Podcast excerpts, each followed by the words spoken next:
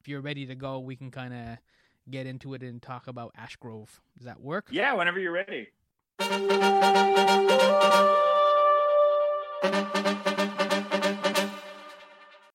Yo, welcome to my summer lair. My name is Sammy. It's the end of the world as we know it, and I feel fine. Younan. Yo, and welcome to Ashgrove, where the water has turned toxic. Humans can still drink it because they want to live, but drink too much, and they're in, well, you know, deep water. Drink too much and you'll perish. That's the initial premise of Ashgrove, the sixth feature from director Jeremy Lalonde. It sounds like a Hollywood summer blockbuster, yet it's not. This is far more intimate. With that titillating backdrop, Ashgrove is about a couple who are breaking down, just as our society is breaking down. The struggling couple is played by Amanda Brugel and Jonas Chernick. This is sci fi, this is drama, this is mystery, and this is a thriller. I mean, the best relationships go through all those emotions, don't they? Sci fi is absolutely an emotion. As a movie, Ashgrove was made in an unconventional way. I could explain it right now, but I'll let Jeremy, you know, the dude who made the movie, do all the talking. It's wild how they made this movie. They went into it with this strange creative method, knowing, understanding it could fail. This was all an experiment, and wow, it worked. And, and don't worry, when I say Ashgrove is experimental, it's not a weird movie where people randomly speak in French and all the colors of the movie fade and it goes all black and white with like English subtitles or whatever. It's not experimental like that, but it's still experimental. Check it out for yourself and you'll understand. The movie is in limited release now and is also out on DVD. It should hopefully be on a streamer soon. In this My Summer Lair conversation with Jeremy, like the couple in Ashgrove, we go through a number of emotions, talking about his transition to a plant based diet, the unusual way that he made Ashgrove, and finally, sadly, working with Bob Saget on what turned out to be his final film. This is a movie that'll be coming out after Ashgrove. Well, now, should we explore Ashgrove? I hear it's lovely this time of year, so long as you don't drink the water. Sound, the final frontier. My Summer Lair is an enterprise, a pop culture voyage with a continuing mission to explore strange new worlds, to seek out new creators and celebrate established producers, to boldly go where no podcast has gone before. And now here is your host, Sammy Younan. So normally I would introduce you like as a filmmaker, which is what you are. Uh, you do screenwriting, you're a director. Sometimes you do some editing as well. But does your business card need, also need to include TikTok influencer? Maybe now. Yeah, no, I've uh, during the pandemic, uh, in addition to making this this film and another film, I, I kind of I became vegan about five years ago, and so I started just this whole path of like learning to eat healthier and and developing a lot of my own recipes, and just people kept on asking me to share them, and so I started putting stuff online, and uh, and so I've kind of created this weird little sub sub thing that's uh, in addition to what I do as a filmmaker that I, I I I spend other time doing that, and it's it's been fun. Yeah, there's a lot of sarcasm, a lot of goofiness too. There's like you recently posted some like wacky books that you found on Amazon, like how to poop on a Yeah. date. Like that's useful information. Yeah, my son sent me that, and I was like, nobody's done this TikTok yet. This is the TikTok right here. Yeah. Okay. So uh, gold. I see. So you got an entire like uh, social media army, I guess. Uh, so your latest feature, Ashgrove, uh, it was inspired by a road trip. Is that correct?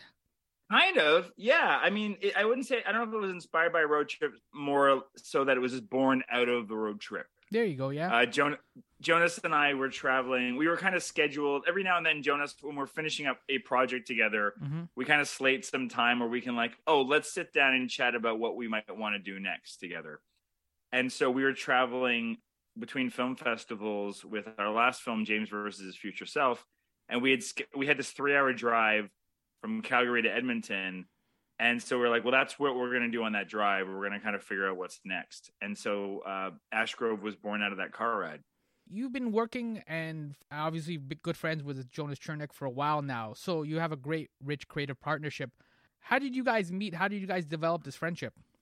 we met at the Santa Barbara Film Festival, which is crazy because we're both Canadian Toronto filmmakers.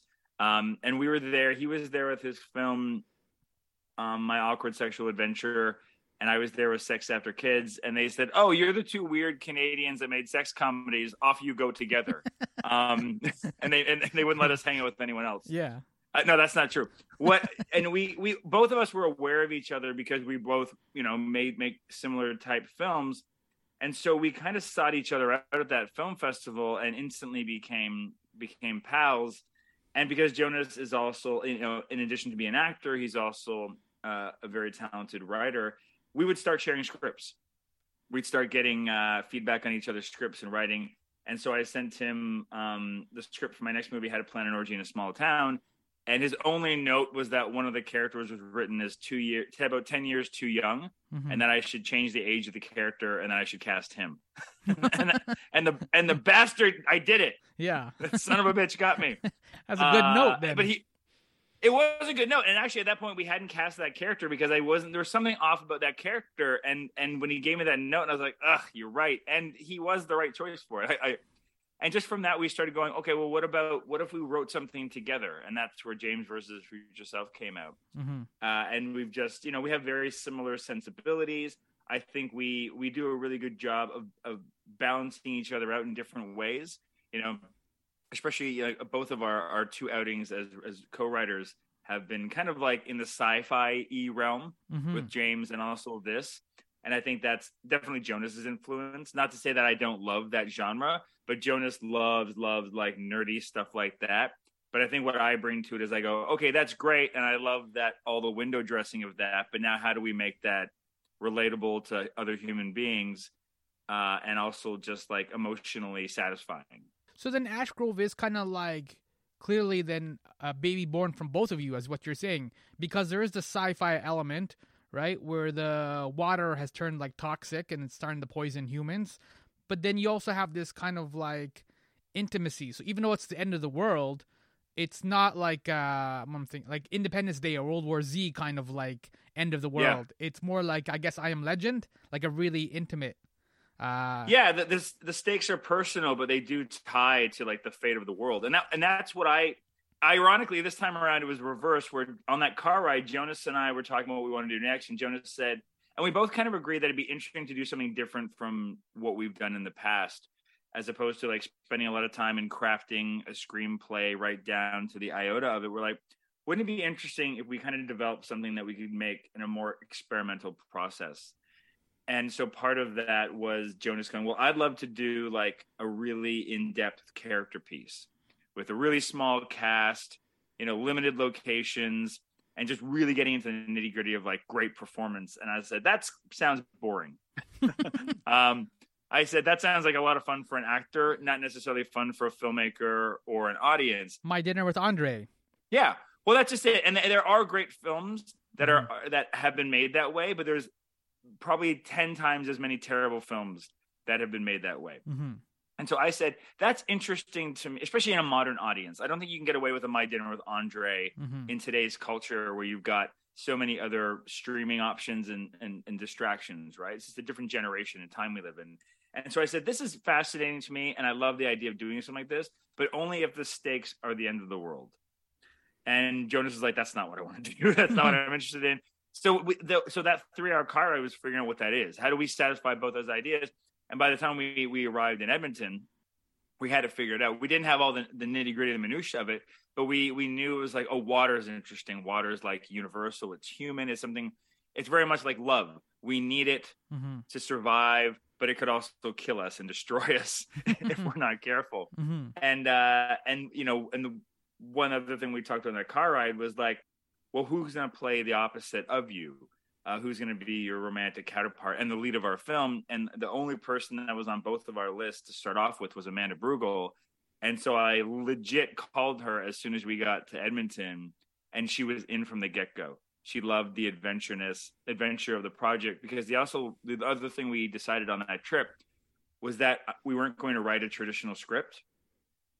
We um, so we kind of decided that we'd work with the cast and create really in-depth backstories uh, about their relationships with each other and and just the world and whatnot. But then what we were going to do is shoot the film in chronological order, and the actors wouldn't have a script. They wouldn't really have much to memorize other than what their characters knew.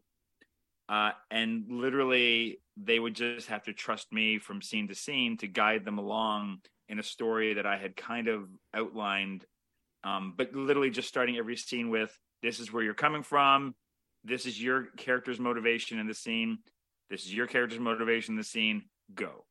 Was that freeing, I guess, that level of experimentation and like not having to like quote unquote follow a clear script? Was that freeing or was that intimidating or what's the word I'm looking for? Both. It was terrifying and exhaustive and amazing and I loved it. And it was like I feel I keep on saying we I think we feel like we we caught lightning in a bottle. Mm-hmm. Because it was what and, and it was also the challenge of that project. Every single person we approached, I kind of went in and I said, look, the only re- way you can get involved in this, and this is from like the actors to the crew to even our financiers, is we said you have to understand this is an experiment and it might fail and it might be terrible and you have to be okay with that. We can only approach a film in this way if everyone's comfortable knowing that it might be terrible and we might not ever want to show it to anybody. And so the investors even were behind that. Uh, you know, the ace we had in our sleeve is that we had a, a buddy of ours, Chris Ware Smets, shooting a behind the scenes documentary about the entire process. So that way, if we totally shit the bed and made an unwatchable piece of shit, mm-hmm. there'd be a great documentary about Canadian filmmakers that made an ultimate piece of shit and wasted yeah. a bunch of people's money and time. A Canadian disaster uh, artist. Yeah, and that's just it. And so that that documentary is, is is finishing up, and it'll come out next year. It's called the Ashgrove Experiment. Um, and so what they ended up doing was investing in both for the investors. Is they invested in the feature and a doc, mm-hmm. knowing that if one failed, the other one would probably succeed even more. Right. This idea of failure is interesting because I think we kind of know what success looks like. This is, I think, your fifth feature, right? So, uh, six, six. Sorry. So your sixth feature. So you've got a better handle on like what success looks like.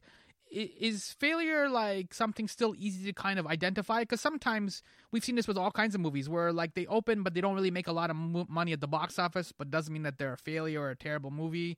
That kind of thing where like they sometimes fail to find an audience.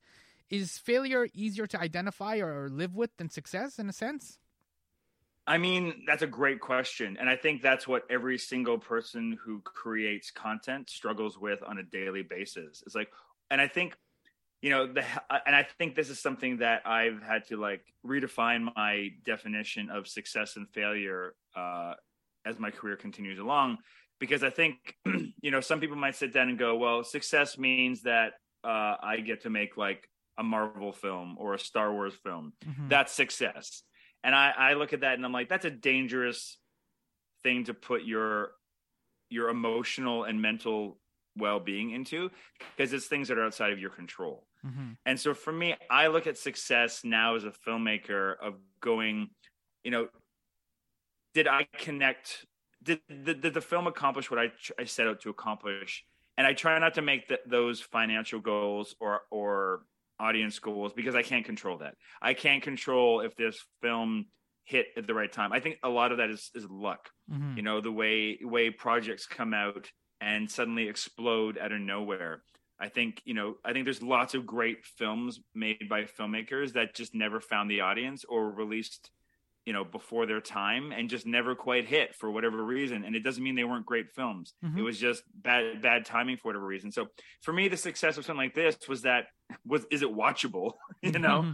did we did we come up with something? Because that was the challenge for us as artists was going i'm going to kind of work a bit without a net and see if my skills as a storyteller are strong enough that i can kind of you know not wing it to a certain extent but just like rely on my gut instincts as a storyteller after having made five features that have all gone on to have a form of success that I'm really really happy with. Mm-hmm. You know, can I can I remove all of these safety measures I put in place with a script and a higher budget and other things and just like just see what happens. So it was it was terrifying and freeing all at once. It was exhilarating because everyone was on the same journey and challenging themselves in the same way. Yeah, because traditionally in a movie, depending on the type of director, the type of screenwriter, it's a script is written and then like every now and then if there's some freedom on the set characters or actors will improvise certain lines right? And sometimes there might be a really great line or something that ends up like being like kind of a hallmark or a meme or something whatever it may be. This is like you're almost doing the reverse right? Where like there isn't that clear script right? Because if somebody improvises a line or two you as a director you have like three or four takes and you can kind of choose the take that you want to use, right? You have that like, and you know the script is your north star to kind of like guide you. This is kind of interesting because you've reversed that. We're like, eh, all right, that looks good. Let's go with that. Almost in a sense, like improvise, like actual, like same way that like stand up comics will write material, but then there's other group, other people like Second City that will just go up and just improvise. Like I need a location, I need a chair, I need a whatever. Like give me some like occupation, that kind of stuff. Yeah, so this wasn't quite that. Yeah. you know, I did I did create a bit of an outline so I had like an idea of where the story could go, Correct. but I was constantly revising and updating and shifting it as different things and nuances kind of revealed itself through the relationships of the characters. I'd make little notes and go, well, "That's interesting. I'm going to pay that off later." Mm-hmm. And it's fascinating because that's how I work as a writer. When I when I write traditional scripts, I do like an extensive outline but then I write in order. And as I'm writing, I start discovering stuff about the characters, and I'll make little notes to go, oh, I'm going to pay that off later. Mm-hmm. I'm going to add that in somewhere else and do that. So, but what was fascinating was this time I was doing it live and with actors. Right. Uh, and so the stakes were a bit higher in that sense. But it was similar. It was like we get into a scene, I'd give them a motivation.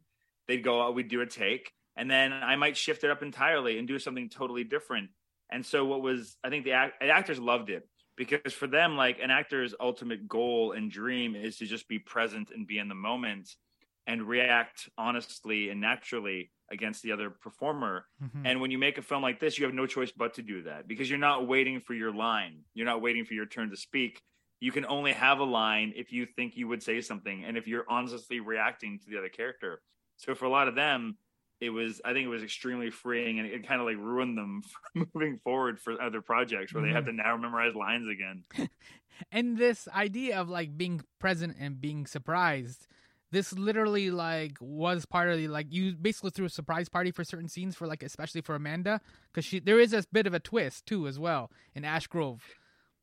Yeah, so spoiler alert if you don't want to know the, the big twist of Ashgrove, maybe skip ahead a, a few minutes. But there's a, a major twist where Amanda realizes that everything that's been happening for the last about hour of the movie at that point is not quite what it seems. Uh, and what was kind of fascinating was that we had to, I had to keep that from Amanda too, for mm-hmm. like from the time we started developing this and Amanda got involved to the time we were shooting it, it was about a year. I had to lie to Amanda Brugel, who is a very good friend of mine, who I adore, who you know is one of our co-writers on the project, and basically leave out a big piece of the puzzle mm-hmm. for her to discover on camera for the first time. Right. And keep that from her and everyone else too. so we were, but also had secrets that Jonas had to keep. So it was me as the as the kind of the gatekeeper of all the secrets. Was that was that kind of also like part of the fun as well in making this, like knowing that you, because you're almost like playing poker, but you know what everybody's hand is. Fuck yeah, it was amazing. uh, yeah, in a way, it's, it's also like if you're a nerd, it's like D and D. It's like you're the you're the game master or whatever it's called. The, the what's it called? The dungeon master. Oh, dungeon master. Yeah, let's go with dungeon master. I'm not a D and D guy, but let's go with yeah, that. but you know, it, it's it's similar thing where it's like you're kind of uh, yeah, it's like you're you're the puppet master in a way, pulling the strings. Uh, and, and and playing along and seeing what happens. Uh, it was it was extremely thrilling, right? Because mm-hmm. I, I, I I just kind of you know, and I, I hope I didn't do it in a cruel way, mm-hmm. but I I'd kind of fuck with them a little bit, you know. We we structured some days where I'd end something on a bit of a cliffhanger mm-hmm. or a bit of a moment where it's like, well, what's happening there? And, I'm, and I'm, so, for example, there's a moment in the movie where, so uh, again, spoiler alert. So you know, watch the movie, come back and listen to this part. But you know, there's an aspect of the movie where we realize that some of these things might have already happened you know there's some timelines in play here mm-hmm. and so jonas chernick as an actor knew that um, certain things happened in the original timeline in a certain way uh, and so the surprise for him was when i would have amanda do something different that deviated in a major way and so there's this point in the movie where amanda takes off from the house and heads off to a barn mm-hmm. and jonas as as both the actor and the character he's like, "That's not supposed to happen. That's bad." Right. Uh, and literally, I ended the shooting day with her going into the barn, and and we were done a little bit early too. I was like, "You know what? Let's cut. We'll come back in the morning." He's like, "What? Whoa, whoa, whoa! What's hap- What's in the barn?" I'm like, "We'll find out tomorrow." Okay. And and had to leave them with that. hmm But that is fun him- then, like, because that is completely different than filming. So much fun. Yeah, and you are completely present now because, like, like you said, Jonas, both as the actor and as the character, is like, well, what's in the barn? Yeah. It plays into the audience's thing too because the audience is watching it too, and we're like, we don't know what's in the barn either. No. Uh, and for him, I think it was both frustrating and thrilling because there was this like, what what could pop, and and I'm sure he spent hours that night going, well, what could possibly be in the barn? Why is why is Jeremy getting Amanda to go out there? Why is her character in there? What's going to happen? And how do I get her back on track to what she's supposed to be doing when I get out of the barn? Right. Mhm. So that was the first big wrench I threw at Jonas that he had no idea was coming, right. uh, and and he loved and hated it. And I know you developed this before the pandemic, but watching Yeah. it post pandemic, because as you said, this is very intimate, mostly just this kind of couple and having this breakdown, uh, trying to deal with all this, plus the stress of like the water's turning toxic and is poisoning people. Like the thing that's supposed to give us life now is harming us. Um, like I, it's weird because it's like I actually kind of forgot watching this how stressful the actual pandemic was, the one, the real one that we had.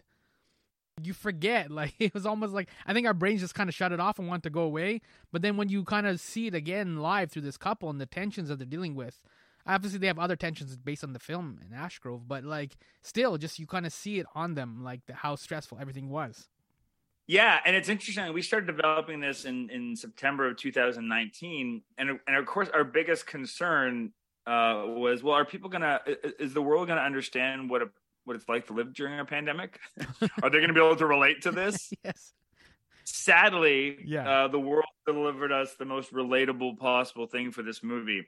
Um, but what happened then? Obviously, we you, you know we continued to develop and workshop this from our own homes during during the pandemic over Zoom. And so what we ended up doing, what, what was I don't want to say great about the pandemic because obviously it's a horrific thing where Mhm. you know bad things happen. But what was really great about it was we didn't have to like spoon feed an audience and explain what it's like to live during a pandemic. What we could then do was focus on those human elements, those small little details that people would just get because we have, as a world, have gone through this universal experience, right? mm-hmm. So where we now, you know, we were going out in public and staying six feet away from other people and wearing masks and using hand sanitizer all the time, we were able to look at our our project in our world with the water pandemic and go, what's our version of that? And it's like, okay, so in a world where water's toxic to drink, you still need to drink some of it to keep alive, but too much and it becomes toxic in your system. Well, people would probably would have to measure their water somehow Mm-hmm. right? Every day, you'd have to be constantly aware of how much water you're drinking. And so there would be an app for that. There'd be probably, we'd have customized water bottles that we'd be creating. You know, the way that we have custom masks Right. that some people, my wife, that was one of her things. She learned how to sew and she made masks for all of us. oh that's really Um, cool Yeah. And so that, uh, and, you know, our version of hand sanitizers, hand cream, you know, because there people are constantly dehydrated and lip balm right and that kind of stuff. Just little things like that that just create a bit of a shorthand. And when they're starting to think about like things that are really water heavy eating, at one point, you know, the other couple brings over watermelon, and it's like, oh, is this cool to eat? It's like, yeah, you just like take away this. and there- There's a math equation that goes along with eating watermelon or drinking alcohol or coffee, Mhm. things that are dehydrants. You know, that we just try to weave in to be like everyday conversation speak without having to go into like nerdy detail Right. about why we were doing that. We hope we hoped it would just feel like it was secondhand, but also make this world feel lived in. was the water uh, the toxicity of the water and just the focus of water being the thing that harms us was that all at all influenced by your recent like transition into like a plant-based kind of diet and like how your approach to food and to health living and all that No, not really. I don't think so. Um, I think w- we were just looking at water as a metaphor, uh, like something that our bodies need, something that everyone needs on a daily basis Mhm. that could hurt them, right? And so, yeah, it wasn't. I'm sure there's definitely aspects of that and health and whatnot that kind of like leach itself into the film, whether I'm aware of it or not. But uh, yeah, I can't say that it was definitely uh, part of the initial conceit. So Ashgrove is done, and it's obviously made its rounds to a number of festival screenings and things like that. How was the audience reaction to it? Like you said, like you've now got we've lived through this pandemic, so there's a shorthand in the doc in the the film, and people can kind of relate to it. Are they like they digging it? Are they picking up on it? Are they finding it terrifying? How do the audience feel about it? We've been so thrilled by the way this film has been received. Like again, we made this film with the promise that it might not ever be seen by anybody. Right. So the fact that we were able to have like our world premiere at the Glasgow Film Festival and then go off to screen at so many amazing film festivals around the world and even back home in Canada. It's been really great and because the world has kind of opened up again, I've been able to travel with the film a little bit into some of these places and screenings and it's been amazing. Like, you know, audiences are still a bit slow to return to to screenings and festivals and we we get that. But we are kind of shocked by pretty much every screening, you know, we we we stay and we do a Q&A for the screening and you know, usually people have somewhere else to go. They're they're taking off. You're lucky if you can retain like maybe 25% of your audience for your Q&A. Mm-hmm. Most audiences stuck around. Like it's almost like almost no one left most of the screenings because they wanted to know how we made this film. They wanted to know about the twist and they wanted to talk about it. Because we'd always, whenever I introduced the film, I'd say, hey, if you have time and you're not busy after the screening, please stick around so we can talk about this film because we made it in a pretty unconventional way. Uh, and that intrigues them, right? Mm. It's like a little co- a little cookie that right. we, we dangle in front of them.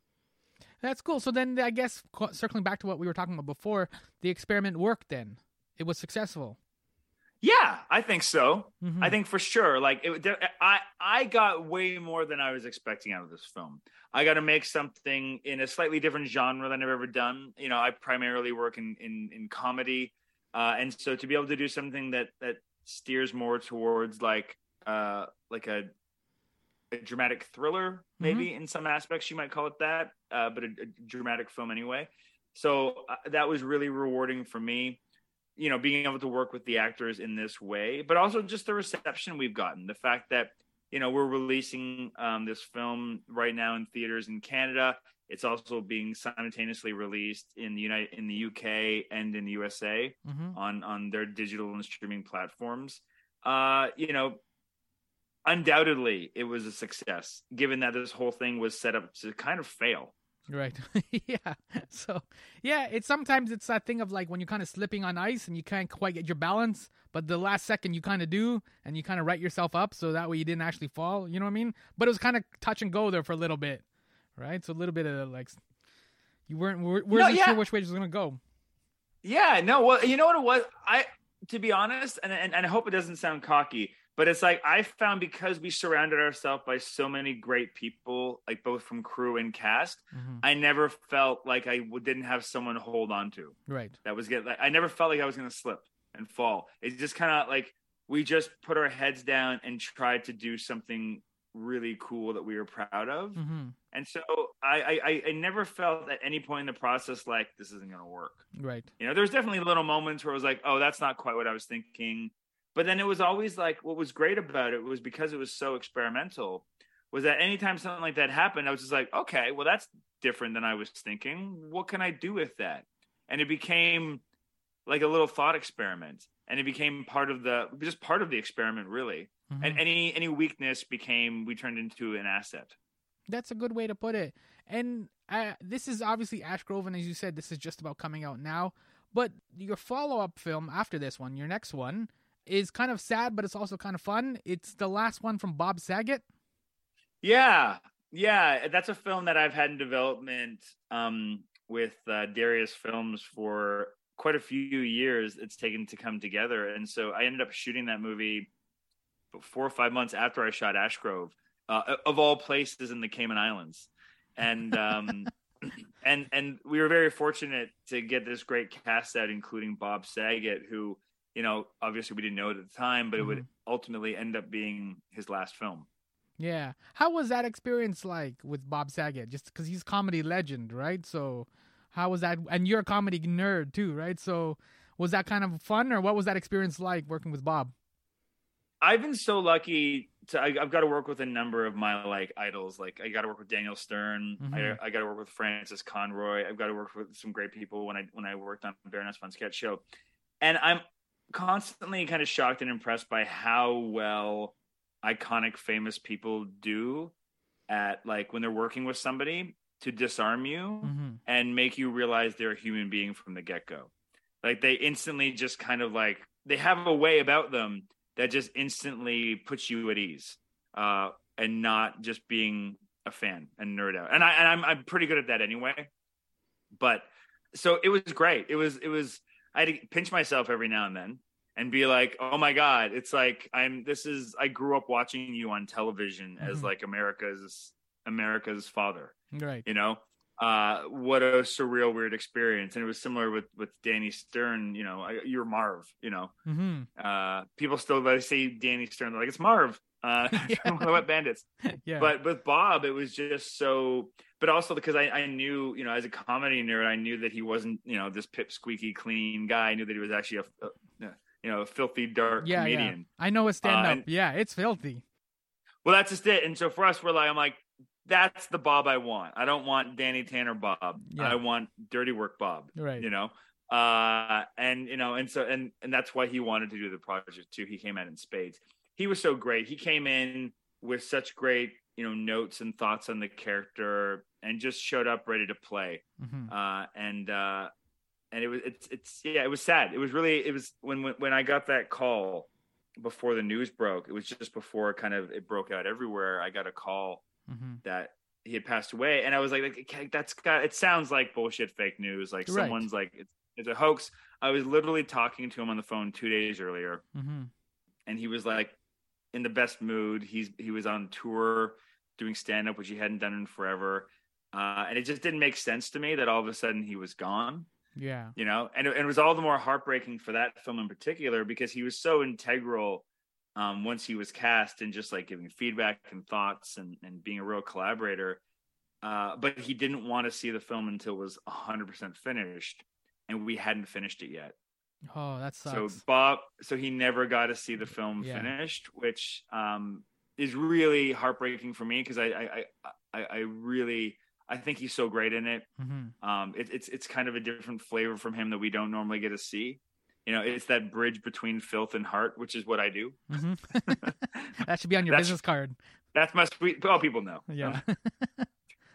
that that I do. That's one. I, I see that review line almost constantly Mhm. in reviews that I get for my work, which is like, I did not expect to be as charmed by this movie as I was expecting. I thought it was just going to be a dick and fart joke over and over again. yes. But There's gosh darn heart. it, it got to me. Yeah. yeah and that's kind of what i do like i like uh, I, I i i'm a big i'm a softie hmm you know i believe in the, in the goodness of people but i also you know i got a dark sense of humor i grew up with a dad who you know told very blue jokes uh and so there's something about that that i just realize i i see people you know the way to connect to humans is to kind of make them laugh hmm and disarm them. And then once they're kind of disarmed and comfortable, then you can slip in the medicine and the shit they need to learn about Yeah. themselves. Yeah.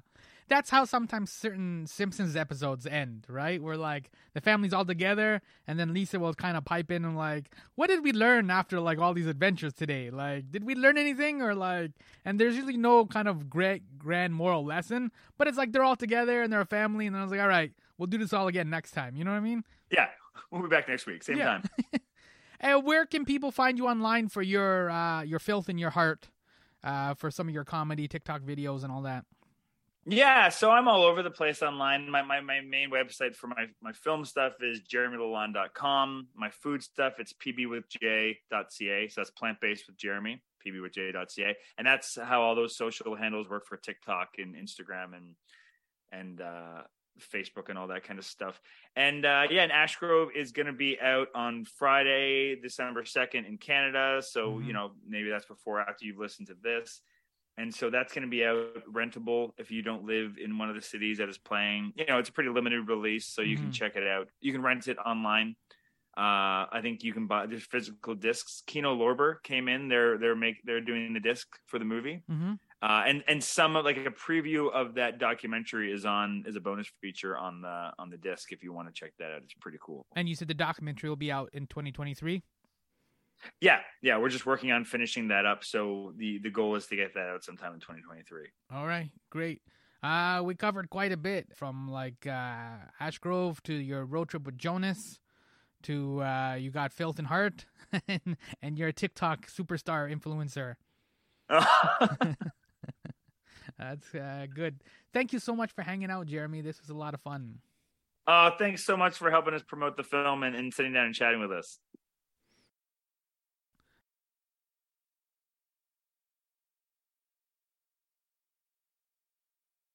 We even we we got Bob Saget in there too. Yeah, I had to because like I know that the focus was Ashgrove, but like uh, no, that's I, okay. I want to like uh, you know what I mean because I I I'm a comedy nerd as well, and I know some of Bob's like filthy like you know what I mean uh, stand up, and uh, I liked it. I think it's funny, um, and so it was it was actually kind of a funny. Uh, thing when he passed away because there was this one group of people that were all like sweet and like remember him on like Full House and they they kind of remembered the wholesome Bob like you were just saying, right? Like they kind of they mourned the wholesome Bob, and then there's another part of us, I guess you uh, included, like knew the filthy Bob, and we're like, oh man, that guy was good with the dirty language and the crudeness. You know what I mean? Like, so. Yeah. Uh, whereas everybody else kind of like, I think Eddie Murphy will probably be the same thing when he goes. There'll be a chunk, chunk of people that remember like Dolittle and some of the family stuff that he did, and then a bunch of us, the comedy nerds, were like, "Oh, rah!" and all those ones like that stuff was so good, like you know. So yeah, no, agreed, mm-hmm. agreed. Gone too soon. That was a weird year of comedy. So many. Norm was gone. Bob was gone. And... Norm was a huge loss too. Like he ne- wasn't necessarily as big in terms of the public consciousness, but like if you know what comedy is and like his contribution to comedy, it's like that's you. You don't replace a guy like that. You know what I mean? Like comedy will be no. fine, but he's not a light bulb and, where you can just replace it. Yeah, and Bob and Norm are working on a Dirty Work sequel. Oh, I didn't know that. Oh man. Yeah. They were working on it. They were talking about it while uh, while we were in the Caymans. Like I got a little intel on it, but it's like, but it's it's something we'll never see. So yeah. By the way, can I ask you one quick question? This has nothing to do with anything yeah. we're talking about. You do um the podcast uh, Black Hole Films. Yeah. My question is this: Is there a certain point where the like it's too late to see a movie? So I was talking to somebody just yesterday, and he saw Die Hard for the first time, and he's like, "I didn't get the hype. I thought Die Hard was kind of boring. I don't get why everybody likes this movie." And like, it's almost like it was almost too late for him. You know what I mean? Because it's just been like twenty years or thirty years of Die Hard jokes. Yeah, you know what it is? It's like it's it's that happens, but then the opposite is also true, where someone watches something and they're like, "Why the fuck have I not seen this before?" You know, you watch. I think sometimes that happens when movies have like built up such a big pressure, mm-hmm. and there's so much pressure to watch it, and to, especially it's, it's like when it's such a loved film. Mm-hmm. I think that's what that's when that happens because people like it, it's like, well, what's this? What's the big deal about this film? It's like I don't. It's not as special as you think it is, and it's like, well, that's because it's such it's so built up in their minds that Mm-hmm. they feel like they have to love it, and I think that's usually what happens there. Where if you slide in something that is maybe just like left of center that is like a great classic movie but isn't like heralded like something like back to the future or die hard or one of these films then i think you can like really knock someone off their kilter Mm-hmm. and go like for example like one of my favorite films is the apartment um which is made in the 50s or the 60s Yeah. and I saw that in the night. You know, I, I just you know when I was in film school, a bunch of us just like passed DVDs and VHSs back and forth, and someone loaned it to me, and I just popped it in one morning, and then it was just like, what the fuck was that? yes. It's like, Yeah. where I want more of that. Yeah. It's like, well, I want a movie like that. And they're like, he's like, that's not there aren't there aren't other movies like that. Especially, I'm like, why didn't I know about that movie? I like- know. Why didn't anybody say anything? so, so I like to collect. Uh, every time I find someone that hasn't watched uh, an iconic movie, I try to collect them for that podcast. mm-hmm. Um, but I've been lazy on it. I haven't recorded an episode in a long time. I'm I'm way behind. Uh, I've got to get back into it, but I've just been swamped on other things. Yeah, no, it was just funny because, like, like I said, I, I was doing research for this, and I'm like, all right, if I have a chance, I'll ask about black hole films. But uh, just talking to somebody yesterday about Die Hard, and it was the exact same premise of your thing, and I'm like, I, that's what I would have told them. I'm like, there's no need for you to watch Die Hard now, like this, like in 2022, like in November 2022, like you, you know what I mean? And he's like 35 and 37 years old, so I'm like, no, man, that ship sailed, like. That's it. It's like Yeah. yeah, if you haven't seen Star Wars and you're like over 35 now, it's like that ship sailed. Like there's just too much to like culturally unpack, right? To just absorb Star Wars like That's just it. That's been the one fun thing about not one fun. mhm. There's many fun things about having kids, but one of the, one of the really rewarding things about having like my son is 14, no 13, uh, will be 14 very soon, uh, and my daughter's 11. So it's like he's now old enough to basically watch anything, Mhm. and so we're like watching we're re- watching movies with him, watching them for the first time is like the closest thing I can ever get to rewatching something for the first time and just watching him experience it. We just watched Rambo the other night. Oh, First And- Blood. Yeah, First Blood. Yeah, and so he was just like, "What? Like this is these guys. There's a ter-. It was just like watching him like unpack it was great Yeah. because yeah. it makes you like kind of see it for the first time through fresh eyes Mhm. and re-examine it. So I, you know, I, I get a kick out of that, uh, and especially because he's such he's a little film nerd himself and like knows a lot of like cinematic history and and knows filmmakers and DPs and Mhm. composers and, and that kind of stuff. That's cool. Did he like Rambo? Yeah, yeah, he really, really, really. I gave him two options. I'm like, we can either watch Rambo or Predator, and he picked Rambo. Oh, okay. All right. You'll have to fill me in on how he feels about Predator. I really like that one. That's a solid one. I think he's scared to watch Predator. I think he thinks it's going to be scary, which is funny because he's not. He doesn't. That usually not, is not a thing that deters him. But there, I think there's something with Predator that like he's not quite ready for yet. All right. All right. Yeah, you'll have to fill me in. But thank you so much for like reaching out. I'm glad you did. Um, and were you able to contact Sean or some of the other people I recommended, or were the schedule? I did. Yeah, yeah. So I think I'm going to be chatting with Sean later on, and then other people are busy or something. But it's it was a nice little mishmash. But I appreciated you giving me that little list and push. Okay, great. Yeah. No, the film's great. Like you and the the whole crew, like high five to everybody. Like thank you so much for reaching out. It was really solid. And I enjoyed like James, the one you did before where I talked to Daniel Stern. Like so like keep making stuff, please. Like I, I at least I appreciate it. So That's the goal. yeah. so thank you. That's the goal. Have a good day. Great. Thanks, Sammy.